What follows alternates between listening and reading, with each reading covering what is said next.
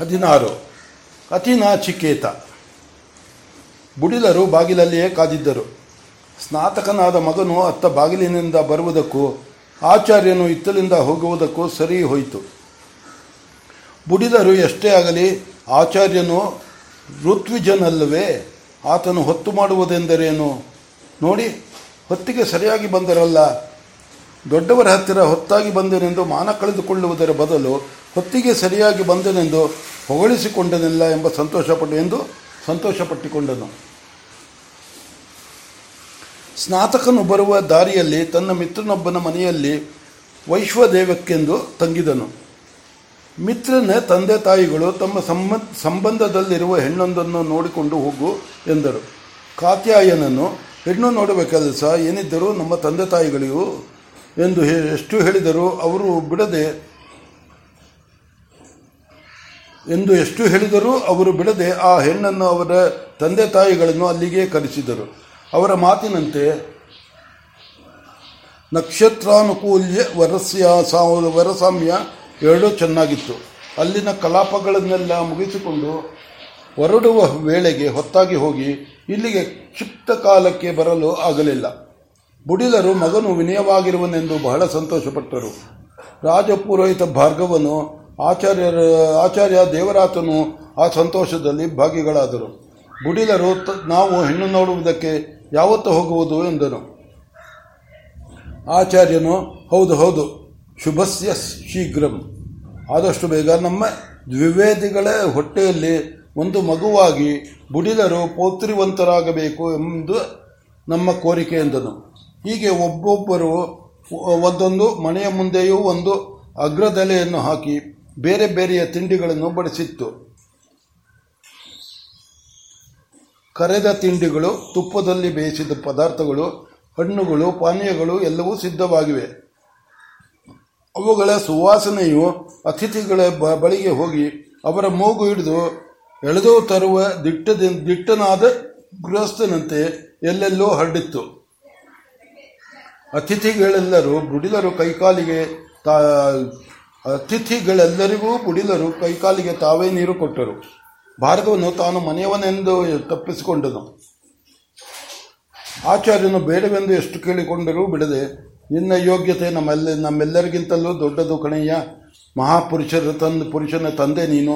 ನಿನಗೆ ಸಲ್ಲುವ ಮರ್ಯಾದೆಯೇ ಉಂಟೇನಯ್ಯ ಎಂದು ತಾವೇ ಅವನಿಗೆ ಆತನಿಗೆ ಕಾಲು ತೊಳೆದು ಕರೆದುಕೊಂಡು ಬಂದು ಅಗ್ರಸ್ಥಾನದಲ್ಲಿ ಕುಳಿತು ಕುಳ್ಳಿರಿಸಿದರು. ಕೆಲವರು ಆಚಾರ್ಯರಿಗೆ ಅಗ್ರಸ್ಥಾನವನ್ನು ಕೊಟ್ಟಿದ್ದನ್ನು ವಿರೋಧಿಸುವುದಕ್ಕೆ ಸಿದ್ಧರಾಗಿದ್ದರು. ಆದರದು ಬೇರೆ ಕಡೆ ಸಾಧ್ಯವಾಗಿತ್ತೇ ಹೊರತು ಬುಡಿಲರ ಮನೆಯಲ್ಲಿ ಹಾಗೂ ಆಗುತ್ತಿರಲಿಲ್ಲ. ಬುಡಿಲರಿಗೆ ಬಾಯಿ ಕೊಡಲಾರದೆ ಅವರು ಸುಮ್ಮನಾದರು. ನಿರಾಂತಕವಾಗಿ ಫಲಹಾರವು ನೆರವೇರಿತು. ಎಲ್ಲರೂ ಹೊರಟು ಹೊರಟರು.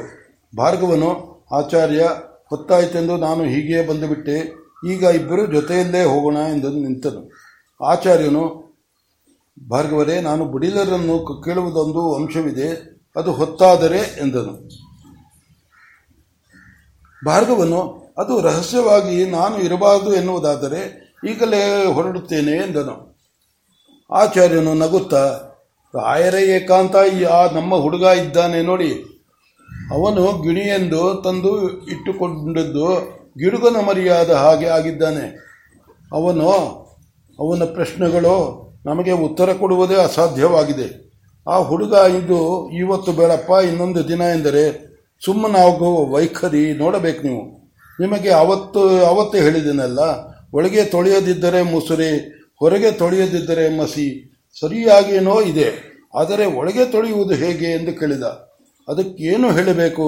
ಮಂತ್ರ ಜಪದಿಂದ ಎಂದರೆ ಇನ್ನೊಂದು ಪ್ರಶ್ನೆಗೆ ದಾರಿ ಹಾಗೆಂದರೇನು ಎಂದು ತಪ್ಪದೇ ಕೇಳುತ್ತಾನೆ. ಏನು ಮಾಡಬೇಕು?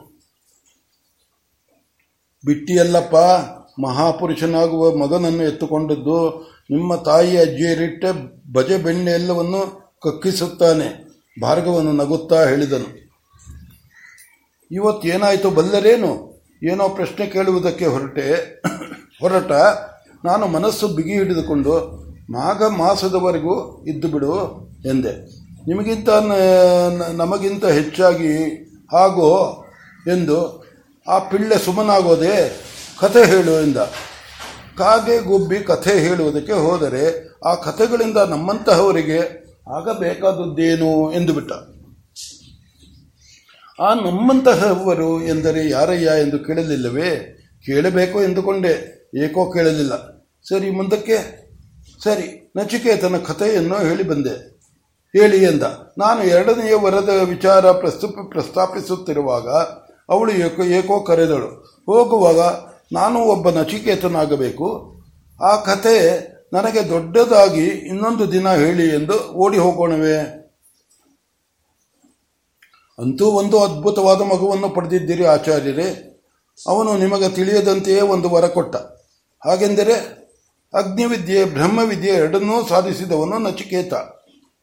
ತಾನೂ ಹಾಗಾಗಬೇಕೆಂದು ನಿಮ್ಮ ಹೃದಯದ ಶಲ್ಯವನ್ನು ಕಿಸ ಕಿತ್ತೆಸದ. ಸದ್ಯಕ್ಕೆ ಅಷ್ಟು ಮಟ್ಟಿಗಾದರೂ ಆ ವೇಳೆಗೆ ಬುಡಿದರು, ಹೋಗುವವರನ್ನೆಲ್ಲ ಬೀಳ್ಕೊಟ್ಟು ಬಂದರು. ಕುಳಿತಿದ್ದ ಇಬ್ಬರು ಎದ್ದು ನಿಂತು ಅವರನ್ನು ಬರಮಾಡಿಕೊಂಡರು. ಬುಡಿಲರು ಅವರನ್ನು ಕುಳಿತುಕೊಳ್ಳಿ ಎಂದು ಅಲ್ಲಯ್ಯ, ಮಗ ಬರುವನೆಂದು ಇವತ್ತು ಇಷ್ಟು ಸಂಭ್ರಮ ಪಟ್ಟವಳು ಸೊಸೆ ಬರುವಳು ಎಂದರೆ ಆಕಾಶಕ್ಕೆ ಹಾರುತ್ತಾಳೇನು ಕಾಣೆ ಕಾಣೆನಲ್ಲ ಎಂದರು. ಅವರ ಮಾತಿಗೆ ನಗುತ್ತಾ, ಹಾಗಾದರೆ ಹೆಣ್ಣು ಗೊತ್ತಾಯಿತೇನು ಎಂದು ಕೇಳಿದನು. ಇನ್ನೇನು ಗೊತ್ತಾದ ಹಾಗೆ, ಆ ಹುಡುಗಿಯನ್ನು ನಾನು ನೋಡಿದ್ದೇನೆ. ಸಾಮುದ್ರಿಕ ಚೆನ್ನಾಗಿದೆ, ಹುಡುಗಿಯೂ ಲಕ್ಷಣವಂತೆ. ರಾತೃಮತಿ ವಯಸ್ಸು ಹತ್ತು ಹನ್ನೊಂದು ಇರಬೇಕು, ವಂಶ ಎರಡು ಕಡೆಯೂ ಚೆನ್ನಾಗಿದೆ, ಇನ್ನೇನಾಗಬೇಕು? ಹಾಗಾದರೆ ಹೋಗುವುದಕ್ಕೆ ಮೊದಲು ಎಲ್ಲವೂ ಇತ್ಯರ್ಥವಾದ ಹಾಗೆಯೇ ಆಯಿತಲ್ಲ? ನೋಡು ಭಾರ್ಗವ ಯಾವುದಾದರೊಂದು ಹೆಣ್ಣು ತರಬೇಕು. ತಿಳಿದಿರುವ ಕಡೆ ನೋಡಿರುವ ಹೆಣ್ಣು ಆದರೆ ಏಕೆ ಆಗಬಾರದು? ನಾಳೆ ಅಮಾವಾಸ್ಯೆ ಆಗುತ್ತಲೋ ಹೋಗಿ ನೋಡಿಕೊಂಡು ಬರುವುದು. ಮಾಘ ಮಾಸದಲ್ಲಿ ತಲೆಯ ಮೇಲೆ ಅಕ್ಕಿಯ ಕಾಳು ಹಾಕುವುದು. ಏನು ಆಚಾರ್ಯರೇ? ಸರಿ, ತಾವು ಒಪ್ಪಿದ ಮೇಲೆ ಇನ್ನು ಹೇಳುವುದೇನಿದೆ? ಭಾರ್ಗವನ್ನು ರಾಗ ಎಳೆಯುತ್ತಾ, ನಾನೊಂದು ಮಾತಾಡಲೇ ಎಂದನು. ಬುಡಿಲರು ಅನ್ಯಮನಸ್ಕರಾಗಿದ್ದು ಹೇಳಬೇಕಾದ್ದು ಹೇಳಿಯೇ ಬಿಡಬೇಕು. ಅದೇನು ಹೇಳು ಎಂದರು. ಭಾರ್ಗವನು ಮದುವೆಯ ವೆಚ್ಚ ಎಂದನು. ಬುಡಿಲರು ಅದಕ್ಕೇನೆಯ ಗಂಡಿನ ಮನೆಯವರಿಗೆ ವೆಚ್ಚವೇನಿದೆ? ಇದ್ದರೆ ಮೈ ತುಂಬ ಒಡವೆ, ಇಲ್ಲದಿದ್ದರೆ ಒಂದು ಮಾಂಗಲ್ಯ. ನಾವು ಒಂದು ನಲ್ಲಿಕಾಯಿ ಗಾತ್ರ ಚಿನ್ನ ಇಟ್ಟಿದ್ದೇನೆ. ಅದರಲ್ಲಿ ಮಾಂಗಲ್ಯ, ಮೂಗು ಮೂಗ್ಬಟ್ಟು, ಓಲೆ, ಬಳೆ ಮಾಡಿಸಿದ್ರಾಯಿತು. ಆಗಲ್ಲ. ಬುಡಿಲರು ನಮ್ಮಲ್ಲೆಲ್ಲ ಶ್ರೇಷ್ಠರು. ಹೇಗೋ? ಹಾಗೆ ಅವರ ಸೊಸೆಯು ಚಿನ್ನ ಬಣ್ಣ ಇಟ್ಟುಕೊಂಡು ಶ್ರೇಷ್ಠಲಾಗಿರಬೇಕು ಬುಡಿದರು ನಕ್ಕರು. ಹಾಗಾಗಬೇಕಾದರೆ ನಾವು ಕಂಡ ಕಂಡವರಿಗೆಲ್ಲ ಕೈ ಮುಗಿದು ಕೈ ನೀಡಬೇಕು. ಹಾಗೇನೂ ಬೇಕಿಲ್ಲ. ಹೇಗಿದ್ದರೂ ಸಮಾವರ್ತನದ ಸಂದರ್ಭದಲ್ಲಿ ಯಾರಾದರೂ ಬೇಕಾಗಿರುವುದನ್ನೆಲ್ಲ ಎಂದರೆ ಸುಮಾರು ಬೇಲದ ಕಾಯಿ ಗಾತ್ರ ಚಿನ್ನ ನಿಮ್ಮ ಕುಟುಂಬಕ್ಕೆ ಓದಿಸುತ್ತಾರೆ. ಅದನ್ನು ಅವರು ಸೊಸೆಗೆ ಕೊಡಲಿ. ನಿಮ್ಮ ಹತ್ತಿರ ಇರುವ ಚಿನ್ನ ಆಕೆಗೆ ಕೊಡಿ. ಬುಡಿಲರು ಮೊದಮೊದಲು ಒಪ್ಪಲಿಲ್ಲ. ಕೊನೆಗೆ, ನೀನು ದಶರಾತ್ರಿ ಜ್ಞಾತಿ ಇಲ್ಲದ ಪಿಂಡಭಾಗಿ. ನೀನು ಕೊಡುವುದನ್ನು ಪರಿಗ್ರಹಿಸಿದರೆ ನಮ್ಮ ಅಪರಿಗ್ರಹ ವ್ರತವೇನೂ ಕೆಡುವುದಿಲ್ಲ. ಆದರೆ ಲೋಕವೇನೆಂದು ಕೊಂಡೀತು ಅದನ್ನು ಗಮನಿಸು. ಬುಡಿಲರು ಮೊದಲು ಆಯಿತು, ಭಾರ್ಗವನು ಅರಮನೆಯನ್ನು ಕೊಳ್ಳೆ ಹೊಡೆದು ತುಂ, ತಂದು ತುಂಬಿಕೊಂಡಿದ್ದಾನೆ ಎನ್ನುವ ಜನ. ಬುಡಿದರ ಮನೆಯಲ್ಲಿ ಮದುವೆಯಾದರೆ ಇವನೇನು ಯಥಾಯಥ ಇದ್ದು ಬಿಟ್ಟ ಎಂದುಕೊಳ್ಳುವುದಿಲ್ಲವೇ? ಅದನ್ನು ಯೋಚಿಸಿ. ಸರಿ, ಎಷ್ಟಾಗಲು ಈ ರಾಜಪುರೋಹಿತ ನಿನಗೆ ಮಾತು ಕೊಟ್ಟು ಬದುಕುವುದಕ್ಕೆ, ಬದುಕುವುದಕ್ಕಾಗುತ್ತೀಯೇ? ಹಾಗೆ ಮಾಡು. ಏನು ಆಚಾರ್ಯರೇ? ಅಮಾವಾಸ್ಯೆಯಾಗುತ್ತಲೂ ನಾವಿಬ್ಬರು ನಮ್ಮ ಜೊತೆ, ನೀವಿಬ್ಬರು ನಮ್ಮ ಜೊತೆಯಲ್ಲಿ ಒಂದು ಲಗ್ನ ಪತ್ರಿಕೆ ಮಾಡಿಸಿಕೊಂಡು ಬರಬೇಕು. ಭಾರ್ಗವನ್ನು ಹೇಳಿದನು. ಆಚಾರ್ಯರು ತಪ್ಪದೇ ಬರುತ್ತಾರೆ. ತಾವೇನು ಮಾಘ ಮಾಸದಲ್ಲಿ ಲಗ್ನ ಇಟ್ಟುಕೊಳ್ಳುತ್ತೀರೇನೋ? ನಾನೂ ಆಗ ಬರುತ್ತೇನೆ. ಅರಮನೆಯ ನಿರ್ಬಂಧ ನನ್ನನ್ನು ಬಿಡಿ ಬಿಟ್ಟು ಬಿಡಿ ಅಲ್ಲಯ್ಯ, ಮದುವೆಯ ವೆಚ್ಚವಲ್ಲ, ನನ್ನದಿರಲಿ ಎನ್ನುವವನು ಲಗ್ನ ಪತ್ರಿಕೆಗೆ ಬರದಿದ್ದರೆ ಚೆನ್ನವೇ ಚೆನ್ನವೇ? ನಿಜ, ಆದರೂ ನಿರ್ಬಂಧ. ನನ್ನನ್ನು ಬಿಟ್ಟುಕೊಡಿ. ಆಚಾರ್ಯನು ಬಾಯಿ ಹಾಕಿ ಹಾಕಿದೆನು. ಹಾಗಾದರೆ ಮದುವೆಗೆ ನನ್ನನ್ನು ಬಿಟ್ಟ ಹಾಗೆ ತಾನೇ? ಇದೀಗ ಚೆನ್ನಾಯಿತು. ನೀನು ಯಾಜ್ಞವಲ್ಕ್ಯನ ಅಪ್ಪ. ನೀನು ನಿನ್ನ ಕುಟುಂಬ ಮಗುವನ್ನು ಕರೆದುಕೊಂಡು ಬರೆದಿದ್ದರೆ ಈ ಮನೆ ಬಿಟ್ಟು ಹೊರಡುವರಾದರೂ ಯಾರು? ಏನು ಹೇಳ್ತೀಯೇ ಭಾರ್ಗವ? ಸರಿಯಾದ ಮಾತು. ಅದಾಯಿತು. ಆಚಾರ್ಯರು ಏನೋ ಮಾತನಾಡಬೇಕೆಂದು ಬಂದಿರುವ ಹಾಗೆ ಇದೆ. ಅದೂ ಬಲ್ಲೆ ಅವನಿಗೆ ಒಂದು ಯೋಚನೆ. ಆ ಮಗುವನ್ನು ಬೆಳೆಸುವುದು ಹೇಗೆ ಎಂದು. ಪರ್ವತನದ್ದಂತಹ ಯೋಚನೆ. ಇವತ್ತು ಬೇಡ, ಇನ್ನೊಂದು ದಿನ ಬ, ವಿಸ್ತಾರವಾಗಿ ಹೇಳಿ, ಹೇಳುತ್ತೇನೆ. ಒಟ್ಟಿನಲ್ಲಿ ನನ್ನ ಕೇಳಿದರೆ ಅದೊಂದು ಗಂಧ ಗಜ ಅದಕ್ಕೆ ಏನೂ ಲೋಪ ಮಾಡದೆ ನೋಡಿಕೊಳ್ಳಿ. ಆ ಮಗುವಿಗೆ ಬೇಕಾದುದು ಹೊಟ್ಟೆ ಬಟ್ಟೆ ಅಲ್ಲ. ಅವನು ಚಿಕ್ಕವನು ಎಂದು ಅವನನ್ನು ಹಾಸ್ಯ ಮಾಡಬೇಡಿ. ಅವನು ಕೇಳಿದುದನ್ನು ಮುಚ್ಚುಮರೆಯಿಲ್ಲದೆ ಹೇಳಿ. ವಯಸ್ಸು ಸಾಲದು ಎಂದು ಮೊಹಗೊಳ್ಳಬೇಡಿ. ಇವತ್ತೇನೋ ನಾನು ನಚಿಕೇತನಾಗಬೇಕು ಎಂದನಂತೆ